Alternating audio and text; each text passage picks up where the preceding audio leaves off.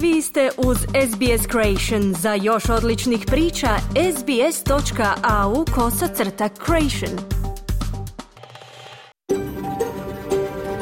SBS, a world of difference. You're with SBS Croatian on mobile, online and on radio. Vi ste uz SBS Creation na svojim mobilnim uređajima na internetu i radio. SBS odaje priznanje tradicionalnim vlasnicima zemlje s koje danas emitiramo program na hrvatskom jeziku. Izražavamo poštovanje prema narodu Vurunđer i Vojvurung, pripadnicima nacije Kulin i njihovim bivšim i sadašnjim starješinama.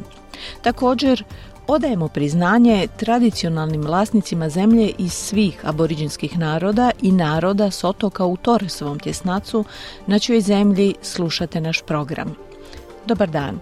11 je sat i utorak 31. listopada. Vi ste uz SBS na hrvatskom jeziku. Ja sam Marijana Buljan. Ostanite s nama do 12 sati i poslušajte pregled vijesti i aktualnosti iz Australije, Hrvatske i ostatka svijeta. Danas vam donosimo razgovor sa Sanjom Vulić, autoricom knjige Blago rasutih jezik Hrvata u dijaspori, koja nam između ostalog govori o svom angažmanu u Australiji te savjetuje o mogućim promjenama u podučavanju hrvatskog jezika. Donosimo vam i opširan prilog o Bet Stopu, nacionalnom registru koji omogućava dobrovoljnu blokadu kockanja preko interneta i telefona, a koji se u kratko vrijeme pokazao kao vrlo popularan među Australcima. Prije nego što čujemo razgovor i prilog u borbi protiv ovisnosti, prenijet ćemo vam najnovije vijesti. Iz Zagreba se danas javlja Siniša Bogdanić. Predsjednik Milanović i premijer Plenković i dalje su na suprotnim stranama oko glasanja o UN-ovoj rezoluciji o Gazi. A na samom početku programa vijesti iz Australije i svijeta donosi nam Ana Solomon. Slušajte nas.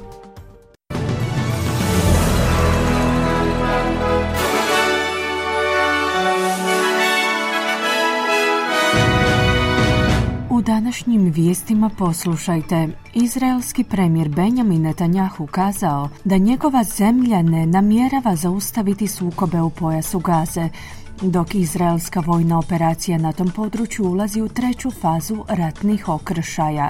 Šestero bivših australskih premijera izdalo zajedničko priopćenje o ratu na području pojasa Gaze, koje uvelike odražava stav savezne vlade. I u Francuskoj uhićeno devet osoba zbog nereda izvan stadiona u Marseju, a zbog kojih derbi susret desetog kola francuskog nogometnog prvenstva između Marseja i Liona nije odigran.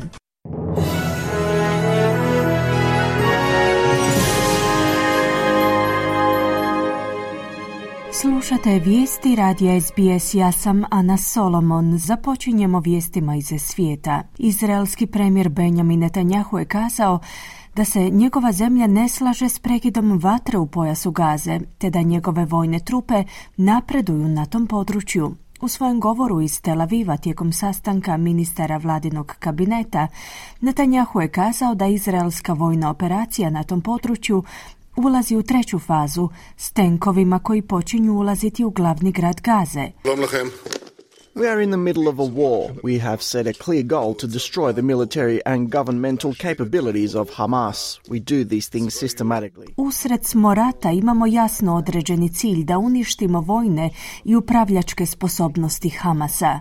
Sustavno provodimo operacije. Okončali smo fazu lomljenja, druga faza koja se odnosi na zračne napade koji se neprestano odvijaju. U trećoj fazi naše vojne trupe su proširile kopnene napade na području Gaze. To činimo odmjerenim i vrlo snažnim koracima, sustavno napredujući, poručio je Netanjahu. Temeljem podataka s kojima raspolažu u Palestinskom ministarstvu zdravstva, broj ljudi koji su ubijeni u ratu između Izraela i Hamasa se povećao na preko 8300. Više od 1400 Izraelaca, uglavnom civila, je izgubilo svoje živote u prvotnim Hamasovim napadima na Izrael 7. listopada. Uz to, ova militantna skupina je iz Izraela otuđila 240 taoca koje je odvela u pojas Gaze. U međuvremenu izraelski premijer Netanjahu je kazao da je njegova vojna kampanja na području Gaza otvorila mogućnost za njihovo puštanje na slobodu. Iz Izraela su kazali da su njihove vojne snage oslobodile jednog borca iz Hamasovog zatočeništva tijekom kopnene ofenzive na području pojasa Gaze. Netanjahu je tom prilikom usporedio Hamasove napade na Izrael 7. listopada s napadima koji je Al-Qaida izvela na tornjeve svjetskog trgovinskog centra u Njorku. Just as the United States would not agree to a ceasefire after the bombing of Pearl Harbor or after the terrorist attack of 9-11, Israel will not agree to a cessation of hostilities with Hamas after the horrific attacks of October 7. Baš kao što se ni Sjedinjene države ne bi složile s prekidom vatre nakon bombardiranja Pearl Harbora ili nakon napada izvedenih 11. rujna, tako se ni Izrael ne slaže s prekidom sukoba s Hamasom nakon užasnih napada koje su izveli 7. listopada.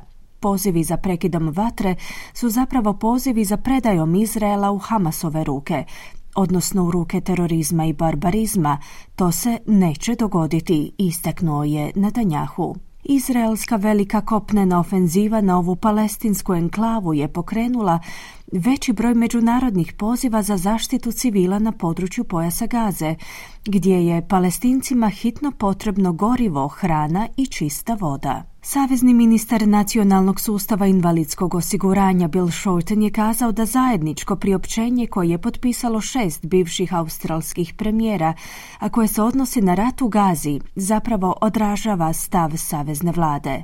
John Howard, Kevin Rudd, Julia Gillard, Tony Abbott, Malcolm Turnbull i Scott Morrison su izdali zajedničko priopćenje pozivajući Australce da ostanu ujedinjeni u oči sukoba koji se odvijaju u inozemstvu.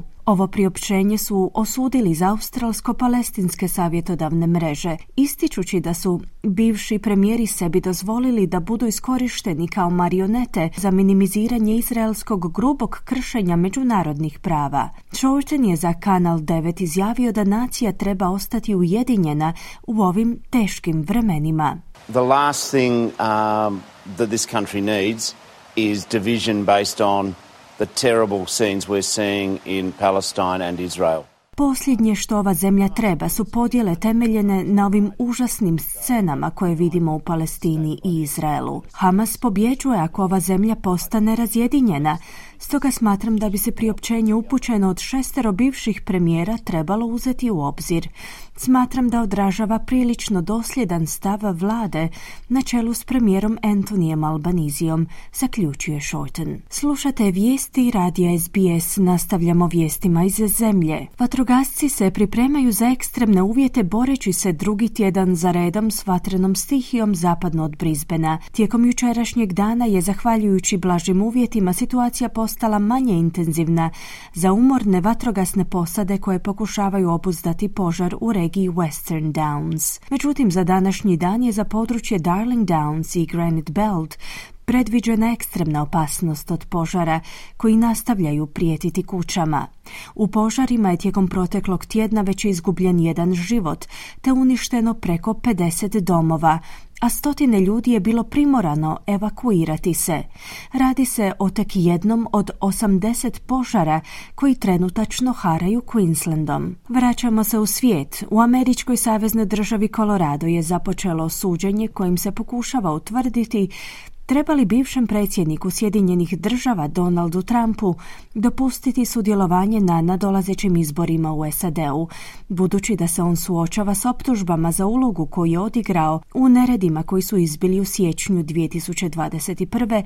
u zgradi Kapitola u Washingtonu. Trump je zanijekao bilo kakvu krivnju u napadima koje je izvela gomila njegovih pristaša, a koji su na taj način pokušali spriječiti kongres u potvrđivanju pobjede Joe Bidena na izborima u studenom 2020. Trumpov odvjetnik Scott Gessler je kazao da je izvješće i suviše jednostrano. The January 6 report made 411 findings. Petitioners have asked to introduce 408 of them. Izvješće od 6. siječnja je dalo 411 nalaza, podnositelji peticije su tražili da se predstavi 408 njih, od kojih je ovaj sud prihvatio većinu.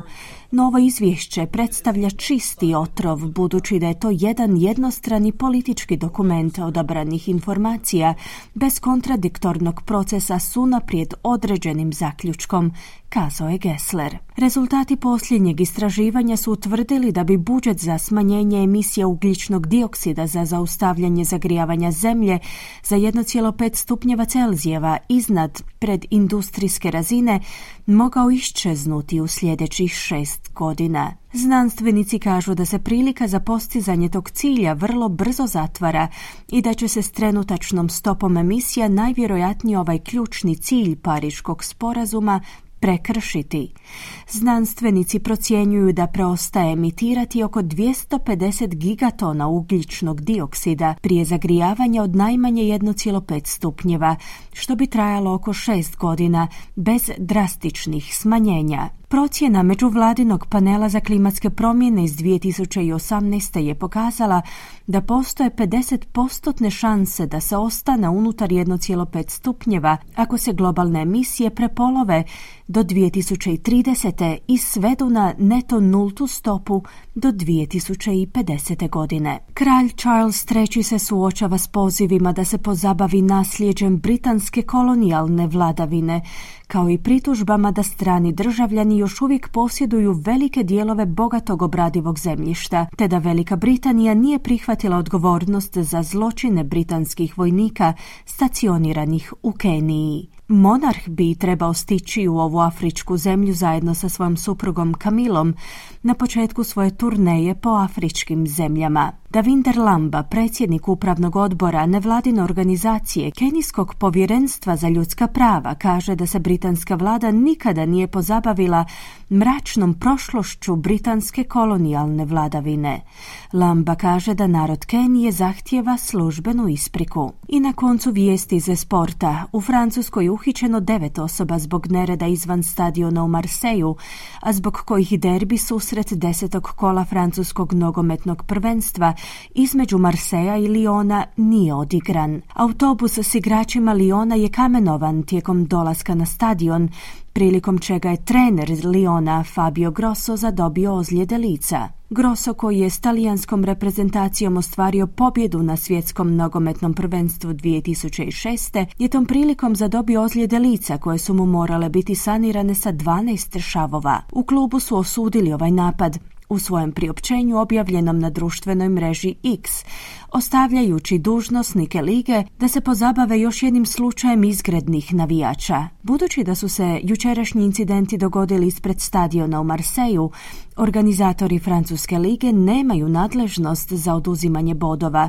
iako bi moglo biti odlučeno da se utakmica mora igrati iza zatvorenih vrata. Francuski ministar unutarnjih poslova Gerald Darmanin je kazao da je do sad uhičeno devet osoba. Some people threw beer bottles, that's what happened, on the windows of a bus. Neki su ljudi bacali pivske boce na prozore autobusa. Smatrate li da je to odgovornost policije ili ministarstva unutarnjih poslova? Ne, to je odgovornost onih koji su vršili te izgrede, odnosno odgovornost pojedinaca. Zaustavimo nasilje u nogometu, prokomentirao je Darmanin.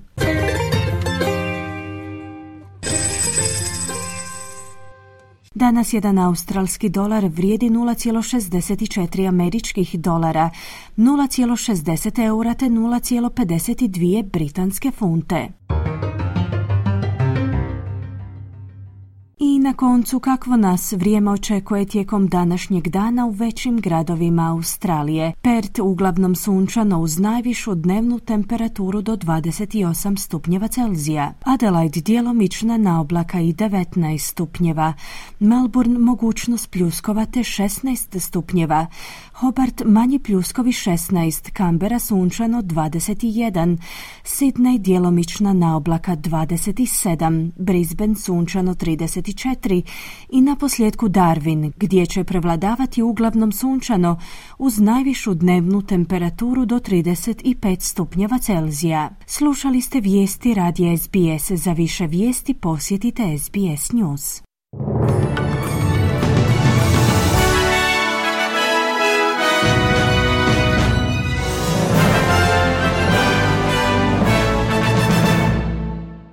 Radio SBS, program na hrvatskom jeziku, ja sam Marijana Buljan. Vrijeme je sada za vijesti iz Hrvatske. Predsjednik Milanović i premijer Plenković i dalje su na suprotnim stranama oko glasanja o UN-ovoj rezoluciji o Gazi. Hrvatska očekuje ulazak u OECD 2026. godine. Studenti Zagrebačke akademije dramskih umjetnosti prosvjedovali su protiv seksualnog i psihičkog zlostavljanja na akademiji. Više u izvješću Siniše Bogdanića iz Zagreba. Glasanje protiv rezolucije UN u Gazi i dalje je tema u Hrvatskoj. Naime, za razliku od većine članica Europske unije koje su bile suzdržane, Hrvatska je bila protiv rezolucije koja je trebala osigurati primirje, a koju su inicirale arapske zemlje predvođene Jemenom. Hrvatska je bila protiv jer službeno je objašnjeno, u nacrtu se ne označava Hamas kao teroristička organizacija. U slučaju predmetne rezolucije Hrvatska nije mogla podržati nacrt u kojem se ne imenuje niti spominje Hamas koji je izvršio napad i pokolj civila, a koji se smatra najvećim pojedinačnim pojedinačnim stradavanjem židova nakon drugog svjetskog rata priopćilo je Ministarstvo vanjskih poslova. Predsjednik Milanović, kojeg se ništa nije pitalo, negoduje pa čak i navodi kako je to Hrvatsku izložilo nepotrebnim ugrozama, misleći na potencijalne napade islamskih terorista. I u danu iza nas mišljenja su ponovno sukobili predsjednik Zoran Milanović i premijer Andrej Plenković. U ovoj situaciji šutjet neću. Dakle, mi nemamo nikakve komplekse, niti smo proganjali židove u drugom svjetskom ratu da bi sad morao trpiti svakakve, ali baš svakakve poteze izraelske vlade bez ikakve odgovornosti i to iz perspektive jedne države i naroda, hrvatskog naroda koji je bio maltretiran za sve. Dakle, mi nismo potomci nacista, mi smo potomci uglavnom antifašista. Prema tome, kompleksa nemam. Ako ih Njemci ili Austrijanci imaju, neka ih liječe. Neka vješaju tuđe zastave, mi nećemo. Mi imamo dovoljno obraza i samopoštovanja da znamo gdje smo i da razlikujemo dobro od nedobra. Trenutno se tamo događa nedobro i nema nevini. Nemamo što biti neutralni na temi u kojoj si ili za ili si protiv. Mi ne možemo biti za rezoluciju koja će propustiti reći ko je ovo sve započeo? A započeo je Hamas. Ovo je bila jedna rezolucija Opće skupštine UN-a, podsjećam, koja ima neobvezujući karakter, dakle donijela se u ovakvom ili onakvom smislu. Malo toga će promijeniti na terenu, ali bitno je da mi pokažemo stav. Da je u toj rezoluciji lijepo pisalo osuđujemo teroristički Hamasov napad na Izrael, mi bi odmah glasali za.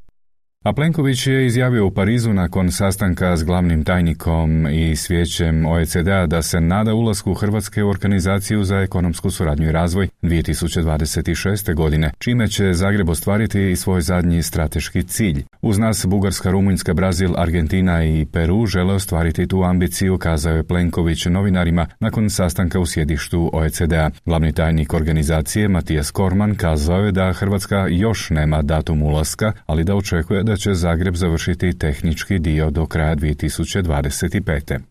Obilježavanje dana sjećanja u Vukovaru ove godine bit će izloženo nikad većoj politizaciji, privatizaciji s jasnom namjerom predizbornog dijeljenja hrvatskog naroda, zaključak je mnogih nakon što je gradonačelnik tog grada Ivan Penava, a ujedno i predsjednik stranke Suverenisti, javno poručio svim građanima Hrvatske koji ne mogu prihvatiti da kolonu sjećanja predvode pripadnici HOSA, da jednostavno ne dolaze u Vukovar. I to je komentirao predsjednik Zoran Milanović. Pozivam Penavu da malo stane na loptu i da ovo ne koristi za političke obračune. Nije tome tu mjesto, a na kraju krajeva, kao što je rekao netko iz takozvane vlade, kažem takozvane zato što to sve radi jedan čovjek. Tu nema nikakve autonomije. Možda tu ima ljudi koji vrijede, ali ne da im se da to pokažu. Dakle, vidjet ćemo, vlada to organizira. Meni su se najavili neki gosti iz inozemstva koji bi rado prošetali nove ili stare cipele ili svoje lice. Ja bih rado vidio tamo, ali vidjet ćemo sada. Ne znam. Nije, nije, mislim da je previše vremena prošlo i da se vraćamo na to kao na rad nedjeljom. Svaki put. Evo, naš ono, ajde opet. Samo to tresamo iz rukava. Studenti i studentice Zagrebačke akademije dramske umjetnosti prosvjedovali su ispred glavne zgrade akademije protiv psihičkog zlostavljanja i seksualnog uznemiravanja na svom fakultetu. Studenti traže ostavku profesora Ozrena Prohića zbog ekscesa koji su se prijavljivali godinama, ali i ostavku dekana Davora Švajća. Povod prosvjedu je odluka ove institucije da dozvoli povratak u nastavu i na radno mjesto profesoru na ocijeku kazališne režije i radiofonije Prohiću koji je zbog nedoličnog ponašanja ponašanja prema studentima bio suspendiran od 2021. Na snimci koja je prije nekoliko dana objavljena u medijima, čuje se kako Prohić više od 20 minuta vrijeđa studenticu na generalnoj probi njezina završnog rada. Studentica Vida Skerki, bivši student ove institucije Roko Pečečnik, za javni radio kažu.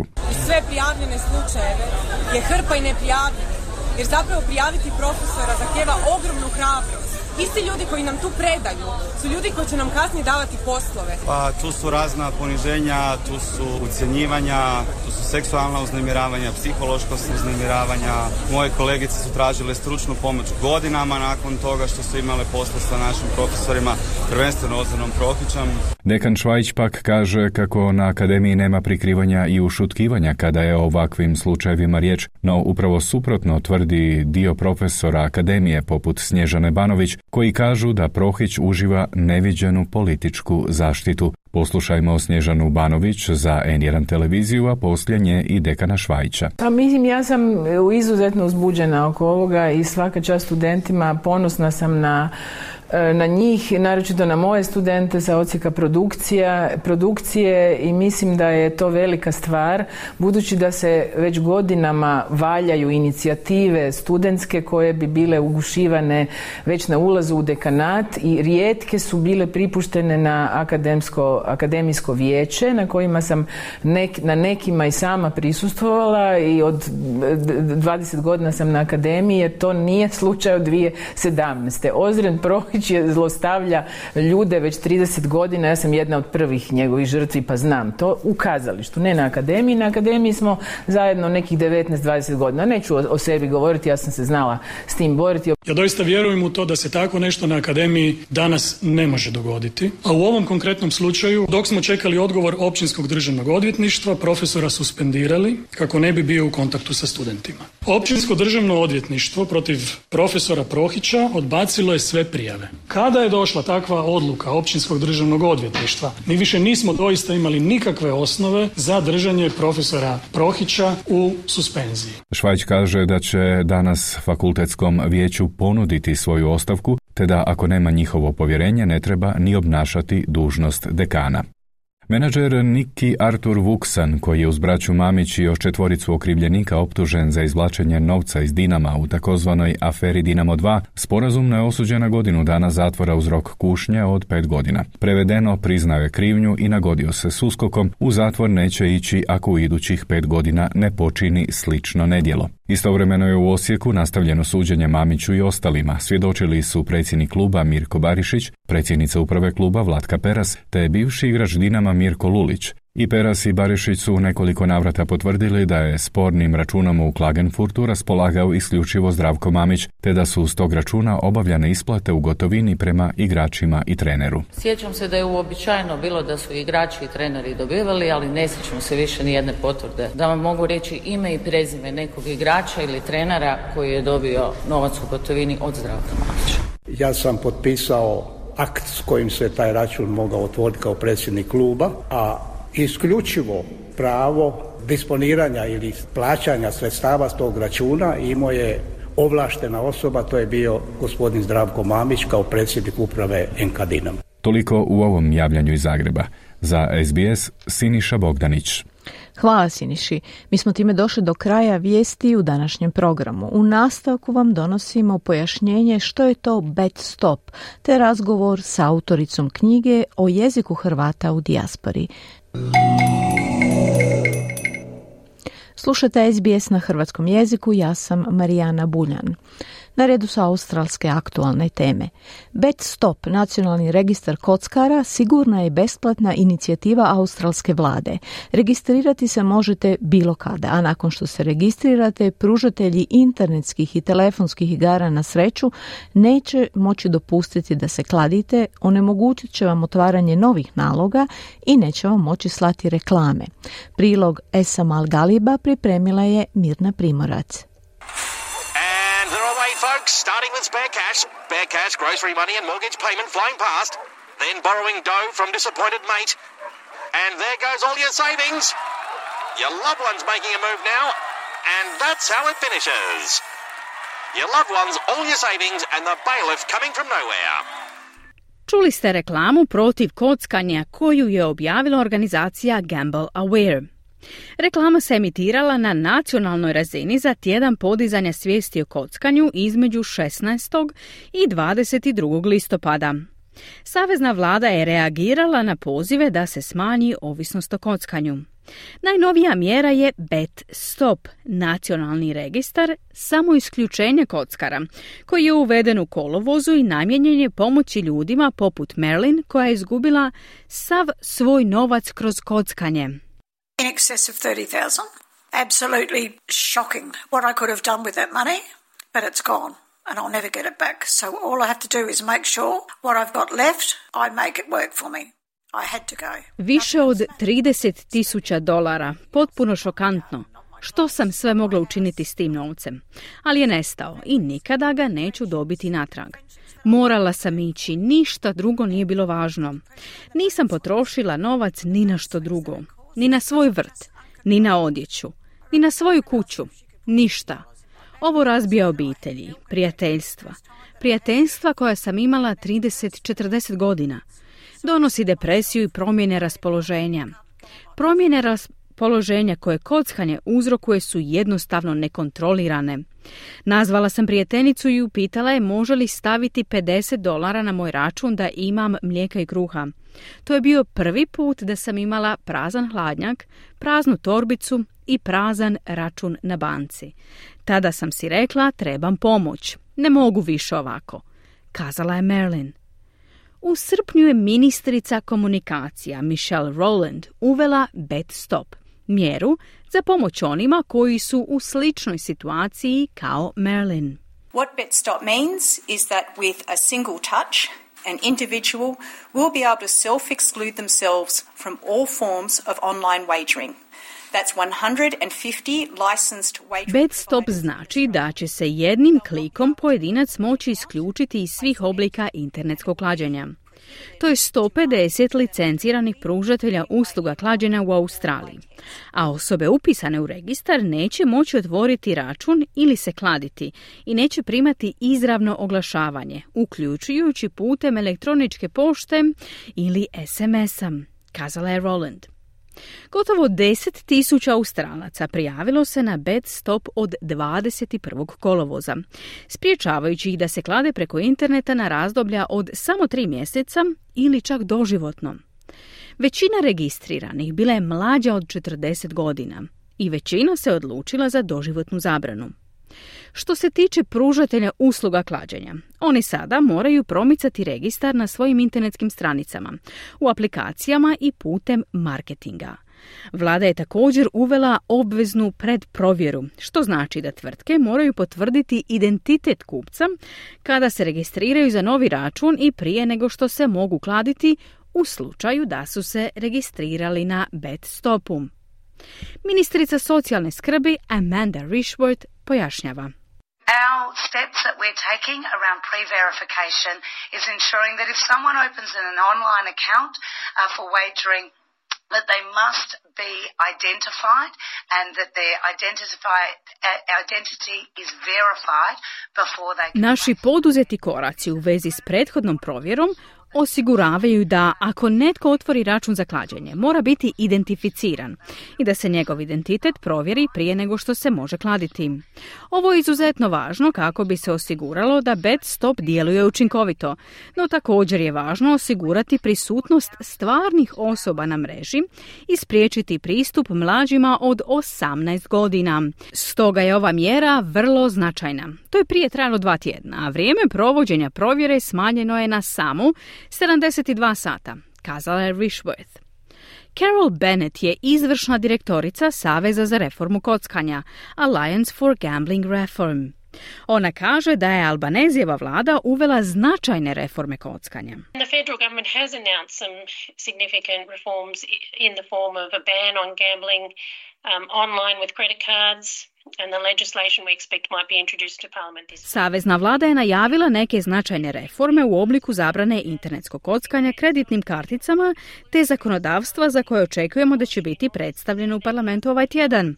Vidjeli smo poboljšane slogane poruka za oglase vezane uz kockanje. Primijetili smo da je BetStop nacionalni registar pokrenut u kolovozu. Dakle, vidimo da se događaju određeni pomaci, kazala je Bennett. Ona otkriva neke zabrinjavajuće statistike o kockanju. Australci gube milijarde dolara. We've seen poker machine losses last week. We released some information about um, what's been happening pre and post COVID, and we saw a 14.5 billion. Vidjeli smo gubitke na poker aparatima. Objavili smo neke informacije o tome što se događalo prije i nakon covida. I vidjeli smo povećanje gubitaka od 14,5 milijardi dolara u pet država. Dakle, to je povećanje od 13,7% u odnosu na razdoblje prije covid brojke iz 2018. i 2019. godine. Vidjeli smo značajne gubitke, posebno u Novom Južnom Velsu, Queenslandu i Južnoj Australiji. Dodala je Bennett. Gubici od kockanja u tom razdoblju u Novom Južnom Velsu iznosili su 8 milijardi dolara. Tim Costello je glavni zagovornik Saveza za reformu kockanja. On kaže da je ovisnost o kockanju problem javnog zdravstva i pohvaljuje napore koje je vlada poduzela. No, on želi da se učini više, uključujući potpunu zabranu reklama za kockanje, navodeći da one privlače djecu. Dads and mums have had a collective psychic vomit about their kids literally being groomed by all the ads coming out of foreign sports betting companies all registered in the Northern Territory, the back door. Očevi i majke su doživjeli kolektivno psihičko negodovanje zbog činjenice da se njihova djeca doslovno oblikuju putem reklama stranih tvrtki za sportsko klađenje. Sve su one registrirane na sjevernom teritoriju. To je događaj koji je šokirao i ostatak Australije. Zaista se radi o ozbiljnom problemu. Ako Albanezi ili Daten jednostavno kažu da ćemo provesti dvostrano izvješće, ključna zapreka trenutačno je snažan utjecaj koji kockarska industrija ima nad političarima u našoj zemlji, što je ujedno i razlog zašto se suočavamo s ovim najvažnijim pitanjem javnog zdravstva, kazao je Costello. U lipnju je australski dvostranački Joint Select Committee on Gambling Reform, zajednički odabrani odbor za reformu kockanja, objavio opsežno izvješće nakon dvogodišnje istrage koja je uključivala osam članova australskog parlamenta ravnomjerno podijeljenih između glavnih stranaka. Izvješće je predstavilo nekoliko preporuka za borbu protiv problema povezanih s kockanjem u zemlji, uključujući zabranu oglašavanja kockanja tijekom sportskih događaja uživo. Izvješće koje je naručila Australska uprava za komunikacije i medije otkrilo je prošli tjedan da je bilo više od milijun oglasa za kockanje emitiranih na australskoj televiziji i radiju u jednoj godini. Izvješće zajedničkog odabranog odbora za reformu kockanja također poziva na provedbu obveznog sustava prethodnog preuzimanja obveza za internetsko kockanje i povećanje financiranja za usluge prevencije ili liječenje štete od kockanja. Također se poziva na stvaranje bet stopa za kockare, što je sada implementirano. Pita Murphy je predsjednica odbora za socijalnu politiku i pravna pitanja. Ona priča priču o Jessiju. Jesse from my community in Frankston, who's an excellent young man, 27 years old, is an occupational therapist, but struggled for almost a decade Jesse je iz moje zajednice u Frankstonu. Izvrstan je mladić, 27 godina. On je terapeut, ali se gotovo cijelo desetljeće borio s užasnim gubicima od internetskog kockanja za koje nije smatrao da ih ima kome reći ili objasniti, jer ga je bilo sram. Lagao je svojoj obitelji prijateljima i izgubio je više novca nego što si je mogao priuštiti. Izgubio je veze jer nije mogao prestati kockati, kazala je Murphy. Ona, kroz primjer Jessija, naglašava zašto je potrebno provesti reforme kockanja. Every time he tried.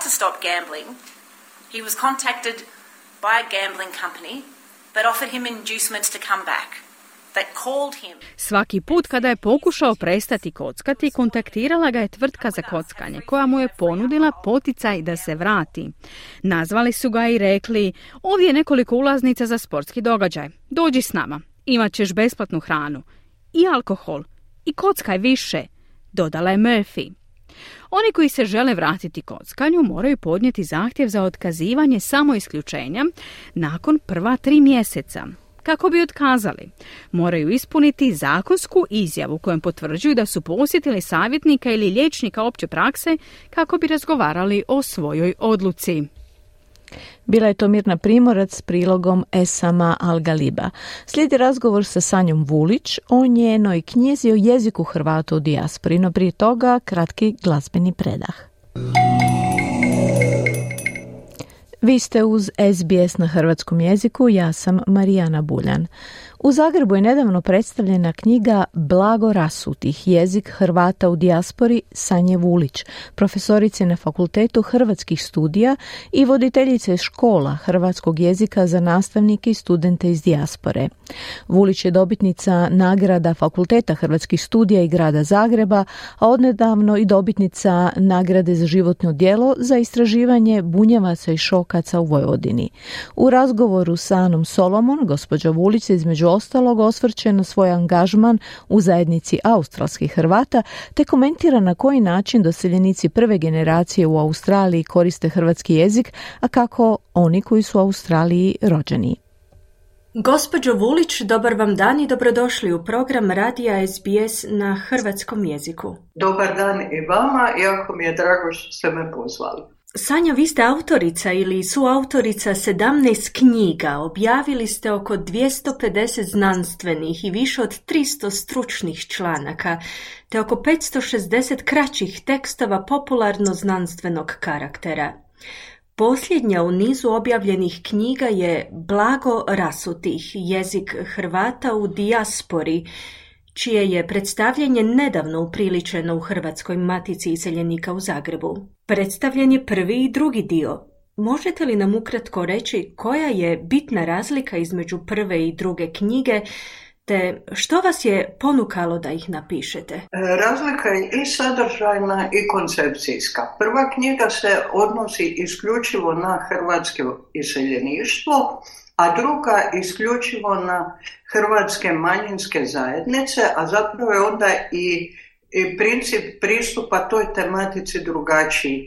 Ova koja se odnosi na iseljeništvo je prije svega sociolingvistička knjiga koja je usmjerena na pokazivanje očuvanja hrvatskog jezika u iseljeništvu tijekom 20. stoljeća i u onim razdobljima kada to nije bilo jednostavno i svojevrsni je omaž svima onima koji su u tome sudjelovali. A druga knjiga je prije svega dijalektološka, jer manjinske zajednice su, za razliku od iseljeništva koje je jezično heterogeno, one su homogene u biti čuvaju dijalekte iz krajeva e, iz kojeg potječu i konzervirale su jezik 16.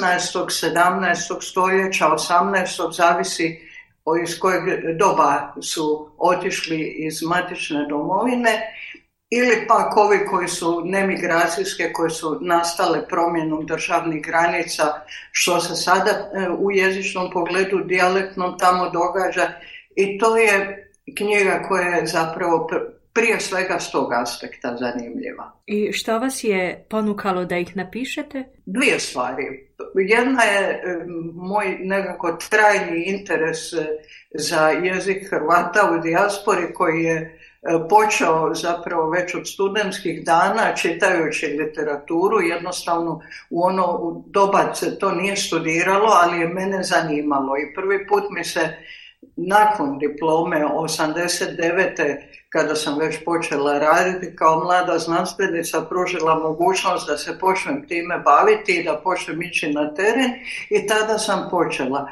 A vidjela sam da moji studenti zapravo imaju problema e, kada spremaju ispit jezik Hrvata u dijaspori jer je ta literatura raspršena i onda sam ja odlučila to složiti u dvije knjige, da imaju sve na jednom mjestu, a osim toga i u godinama sam kada je vrijeme za sinteze. Spominjete li u vašim knjigama Hrvate u Australiji? Čujem da između ostalog pišete o jeziku književnice Ane Kumarić, inače australske Hrvatice. E, da, e, dobro ste me pitali spominjem li u knjigama. Zaista spominjem u objema. O Ani Kumarić je naravno kao iseljenici riječ o prvoj knjizi.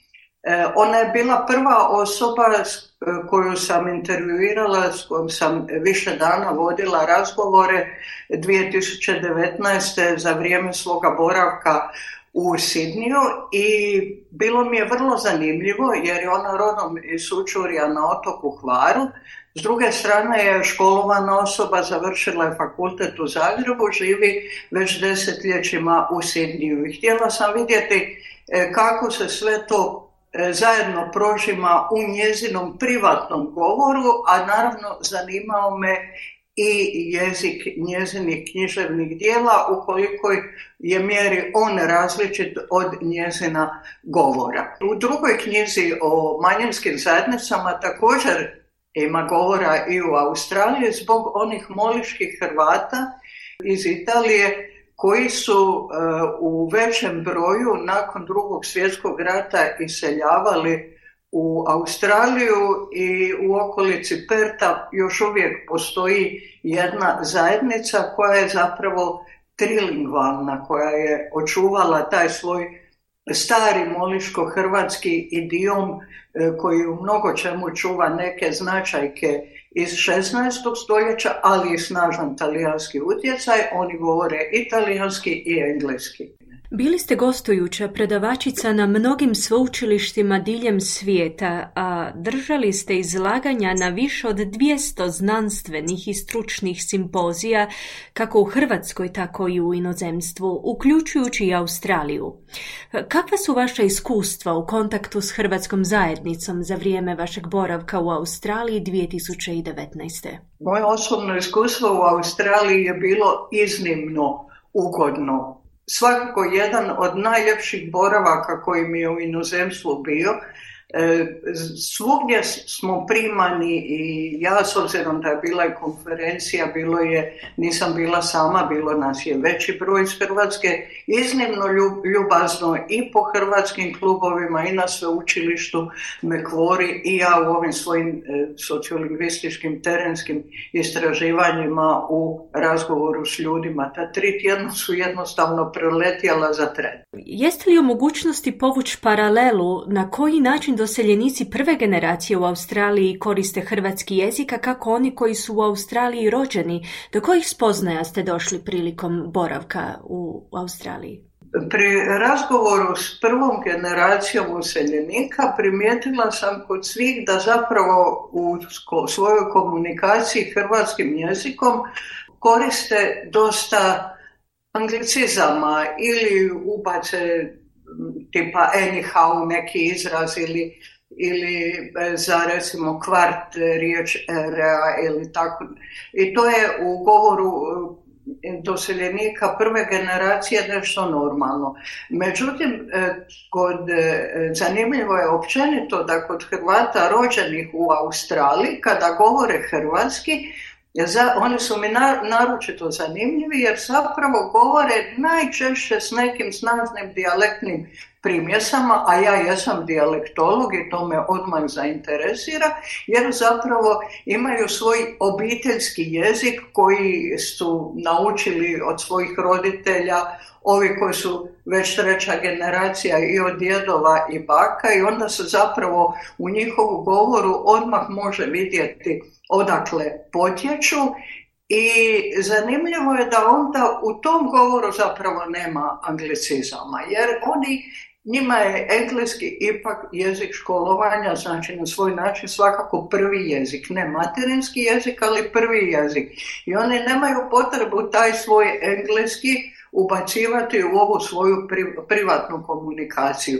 Što recimo meni je to bilo zanimljivo jer e, na prvi pogled kada mi netko ovako pitao na prvu ruku da nisam razmišljala i da se nisam time bavila, tko ima više anglicizama, ja bih rekla pa naravno svaka nova generacija ih ima. Ne, nema, baš zbog toga što, što je bilingvalna, čvrsto bilingvalna od rođenja i što dijele sustave. Mnogi od njih su i u djetinstvu išli u male ljetne škole hrvatskog jezika i učili su hrvatski standardni jezik.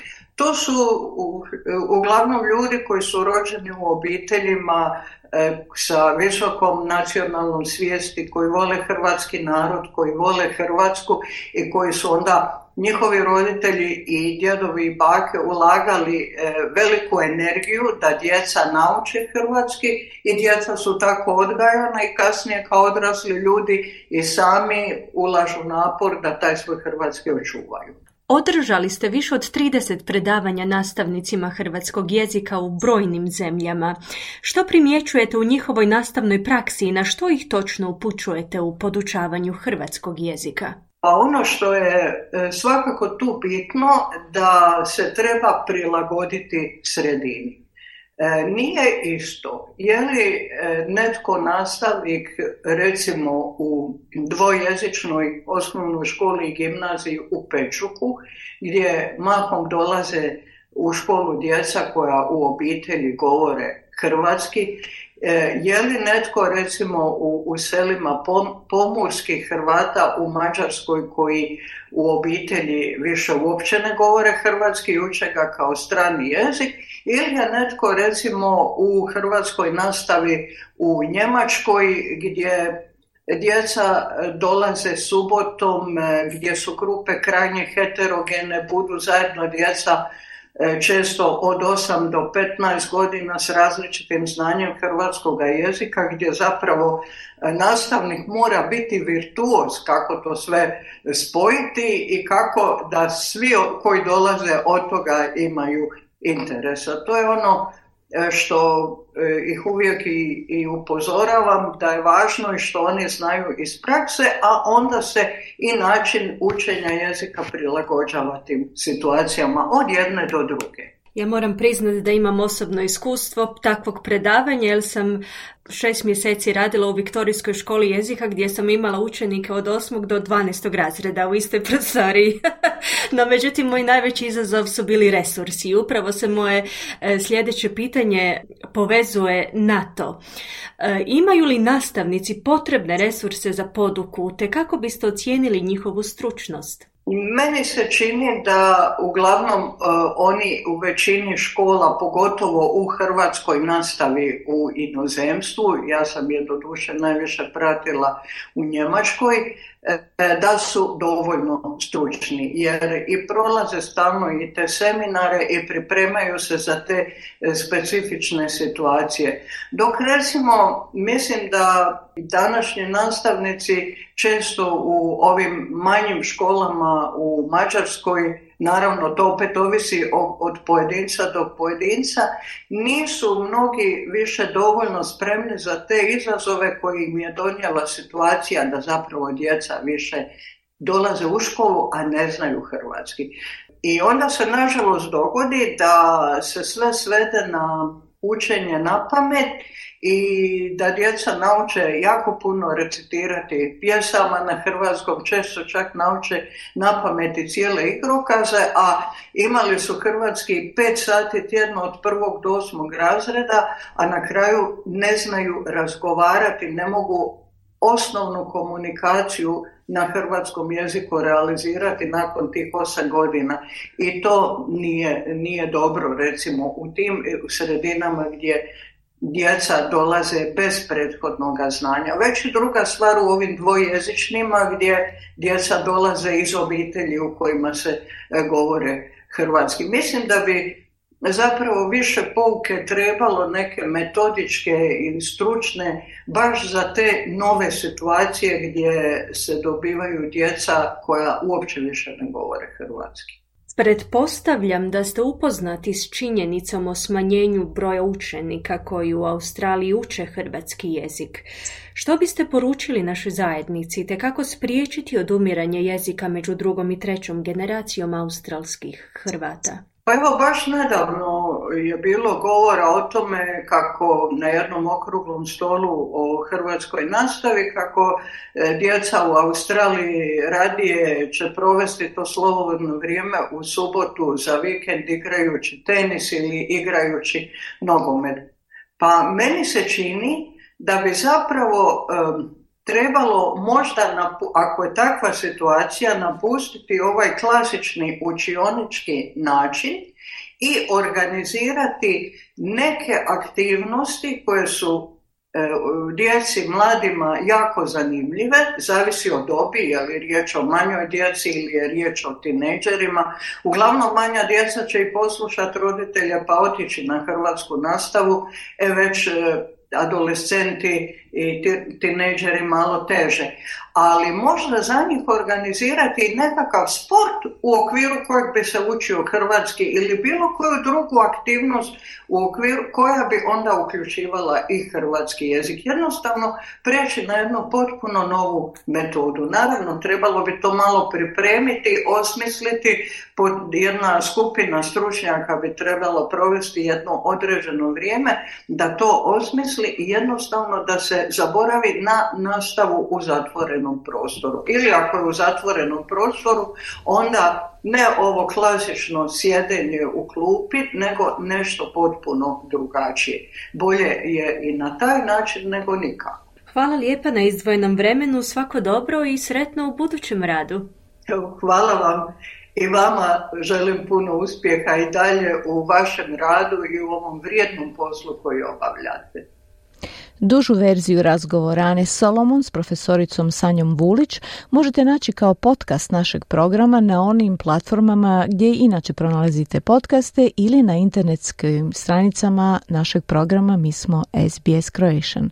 Vrijeme je sada za kratki podsjetnik na vijesti dana.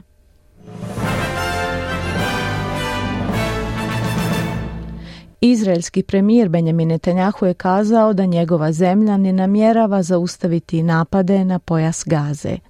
Šestero bivših australskih premijera izdalo je zajedničko priopćenje o ratu u Gazi koje uvelike odražava stav australske savezne vlade, a koje poziva na jedinstvo među Australcima u trenucima ratnog sukoba izvan Australije. Vatrogasci se drugi tjedan za redom bore s vatrenom stihijom zapadno od Brisbana. U Queenslandu je trenutačno aktivno 80 požara uz uglavnom vruće i vjetrovito vrijeme.